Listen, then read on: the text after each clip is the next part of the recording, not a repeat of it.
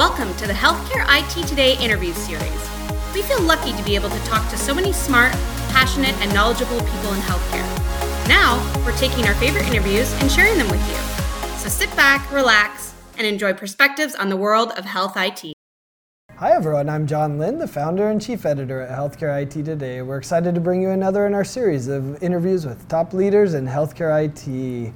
Today's guest is, a, is a, someone who I just fell in love with on Hit the Trails. I ended up meeting her with the Hit the, Like a Girl podcast. Her name is Sarah Gallo. She's a PA, and she's also VP of Clinical Services at Care on Location. Welcome, Sarah. Yeah, thank you for having me. It's an honor to be here. Yeah, so I mean, I'm excited to learn about remote patient monitoring, your experience with it. But before we dive into that, tell us a little bit about yourself and Care on Location. Yeah, so um, I'm a uh, PA by trade, um, a, a physician assistant, and uh, I've been working in primary care for the last 10 years.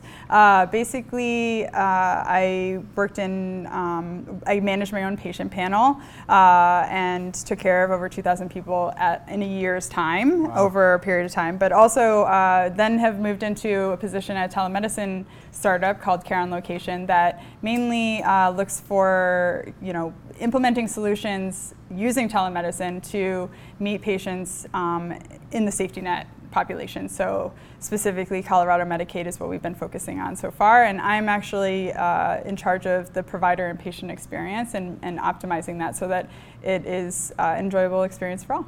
Awesome. So you've had a lot of experience with patients, and I think you were doing remote patient monitoring before it became remote patient monitoring. But what was your experience like working with patients this way?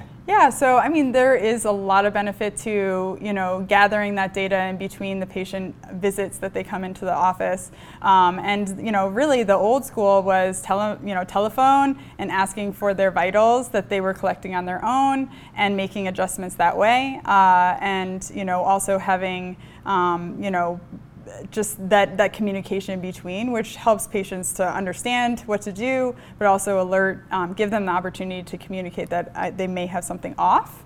Um, so that that was like essentially, you know, before there was any billing around it, and yeah. before there was even like this, you know, this different industry. Um, but since it came back ar- came around, I mean, I think there is some benefits to, to having a, a system and and basically a program within your practice um, for it. Well, it sounds painful to do it by phone, right? yeah. It's interesting when you look at health IT. There's so many things that were just either impossible or extremely painful to do. Uh, remote patient monitoring by phone sounds misery to me. so like what what do you really think is like the most effective way? What are the things that you want in a, in a remote, remote patient monitoring solution? So I think that there is um, an important factor of you know giving a patient the incentive to actually gather that data, not just on a prescriptive mindset, but mm. what hmm. does it give back to them? Um, so very much so, you know, having that educational component of like what do these numbers mean as engagement, um, but also to give uh, to to ask some more questions beyond just the vitals data, so that they feel like a person rather than just like a, a robot giving their you know vital and yeah. Delivering it back to like this this place that's you know monitoring them. so some communication and, and understanding. Yeah. I mean, I think it's interesting. It is a change in mindset for the patient as much as it is for the doctor. Yes, yes, and I think part of um, the one benefit is that you know if you're having a remote patient monitoring solution, uh, you can actually provide some of that data that normally we would have to you know really hone through and spend some extra time you know mining that data you know that's coming in from the patient and maybe isn't very actionable, um, and instead having something that can actually decipher some of those some some of those vitals and data science uh, stuff to, to actually interpret it so that I can actually do my job more effectively and um, efficiently. Mm-hmm. Um, but also teach the patient, okay, this is something you really should do something about versus, okay, we're just monitoring you. Yeah. So how about disadvantaged communities? Is this model more effective, less effective, or, or maybe a mix of both? So I think there is some really great benefit because there are inherent, you know, issues within the safety net community that that really prevent them from accessing care altogether. So if that is already identified, maybe remote patient monitoring because they have a chronic condition that should be monitored, they will be able to actually access care more because they have a solution inside their home that can now become a device for telemedicine, but also to be a device that can monitor them if they don't have access to all those tools, they can get that as part of their healthcare services. Um, but also the provider, you know, managing them can then improve their health, and they also uh, have taught them something in order to keep having them practice that good. Uh, uh, those good habits because the remote patient monitoring program actually taught them to be checking their vitals on a regular basis. Hmm. So, what do you need as a clinician in a remote patient monitoring platform? I know you've looked at a lot. You work with, you know, care on location, of course. And, and you know, what, what, do you need to really do this effectively? And maybe what do you wish they'd still add? yeah, so I mean, I think the biggest thing, like finding with all the solutions, is you know making sure that there is that that uh, implementation plan, and also help with implementing it for that particular practice because so many practices you know are practicing very much in a silo they, they do things the way they do them um, and you know a remote patient monitoring solution may be really good from like a, a visual standpoint in in sense that like yes this will do what you need it to do but how do we work that into our workflow mm-hmm. so that our staff really doesn't feel burdened by it um, and therefore can then be advocates and champions to help these patients adopt it because it is also another thing for patients to adopt as well. Yeah. So having that in understanding of what, what kind of barriers with our patient population we're going to have to deal with and what kind of solutions have they already figured out because they've implemented it in more than one practice uh, would really help I think um, any practice you know when I was trying to figure it out I think also billing and just understanding that which I think a lot of them do a good job at you know educating because it is such a unique billing pers- like like kind of process.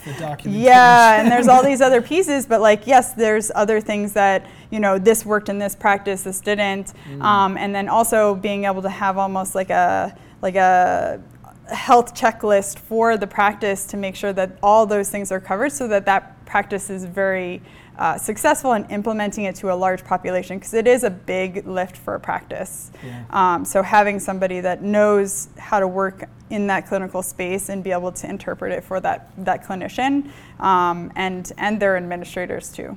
Yeah, I think it's interesting that you said that if it's implemented the wrong way or you know if it's not implemented effectively then it can be a burden on the clinician because i've heard the opposite as well which is many clinicians love doing this because this is why they got into medicine. You know, like so it, it's interesting. You know, the kind of that you know double-edged sword that it's like done wrong, it could actually cause more burnout. Yes. But done right, it could like remind them of the passion they had for health. Well, and I mean, ultimately, we all want our patients to be healthier. We don't want to necessarily be needed. Mm-hmm. And so, you know, I think that's the biggest thing is like, you know, are we, is this solution actually making it less, uh, making these patients' health better? Mm-hmm. And if it's not implemented properly, it could just be a bunch of data collection that doesn't change anything. Or it could be actually a, a reason to cause you know issues between the patient and the clinician because it, there's just so many you know pieces moving that if it's confusing it will then you know maybe turn the patient off to even wanting to, to participate.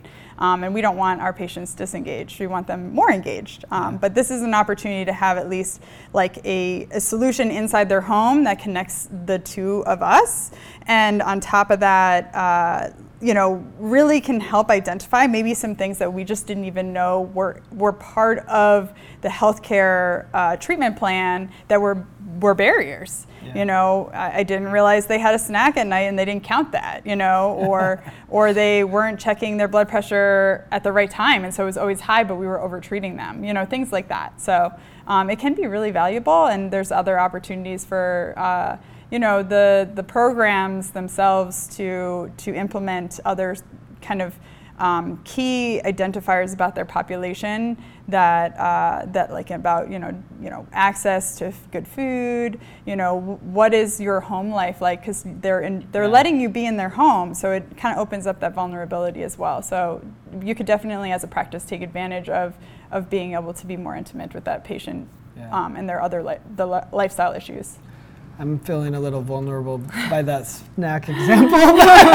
no, it's good. Uh, so tell us about the uh, solution that your company, uh, Care on Locations, created. Yeah, so we uh, we have basically um, offered up telemedicine to uh, the Colorado Medicaid uh, population by partnering with the managed care plans, but also we've built telemedicine hardware, uh, cases, cards, um, backpacks, in order to be able to like meet patients where they are, and then they are equipped with you know ways to, to capture that um, those vital signs. Also, be able to listen to the heart and lungs, take a look in your you know ear, your throat, uh, and be able to then see a provider on the other side of the telemedicine screen to really get that care access, even without moving from wherever they are. They could be in a homeless shelter, they could be in jail, you know, mm-hmm. Waiting for you know to be released. Uh, they could also be you know in a, another country where they're you know needing access to care and the only care is somewhere else. So, mm. um, but they but we still get to provide the same quality visit.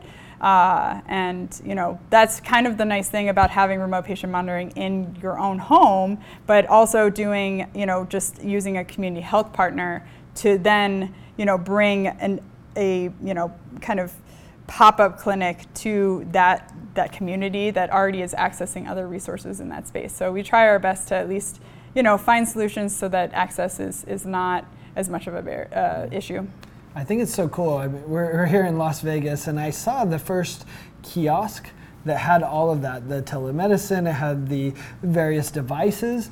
And you've essentially taken it from this massive kiosk that mm-hmm. was super expensive and put like telehealth in a box, mm-hmm. and that's a pretty cool idea. Yeah, it, and I mean, I think it like works works really great because it, you know you can those patients who aren't necessarily able to access care, those are the most vulnerable populations for having issues with their health but that's not just that.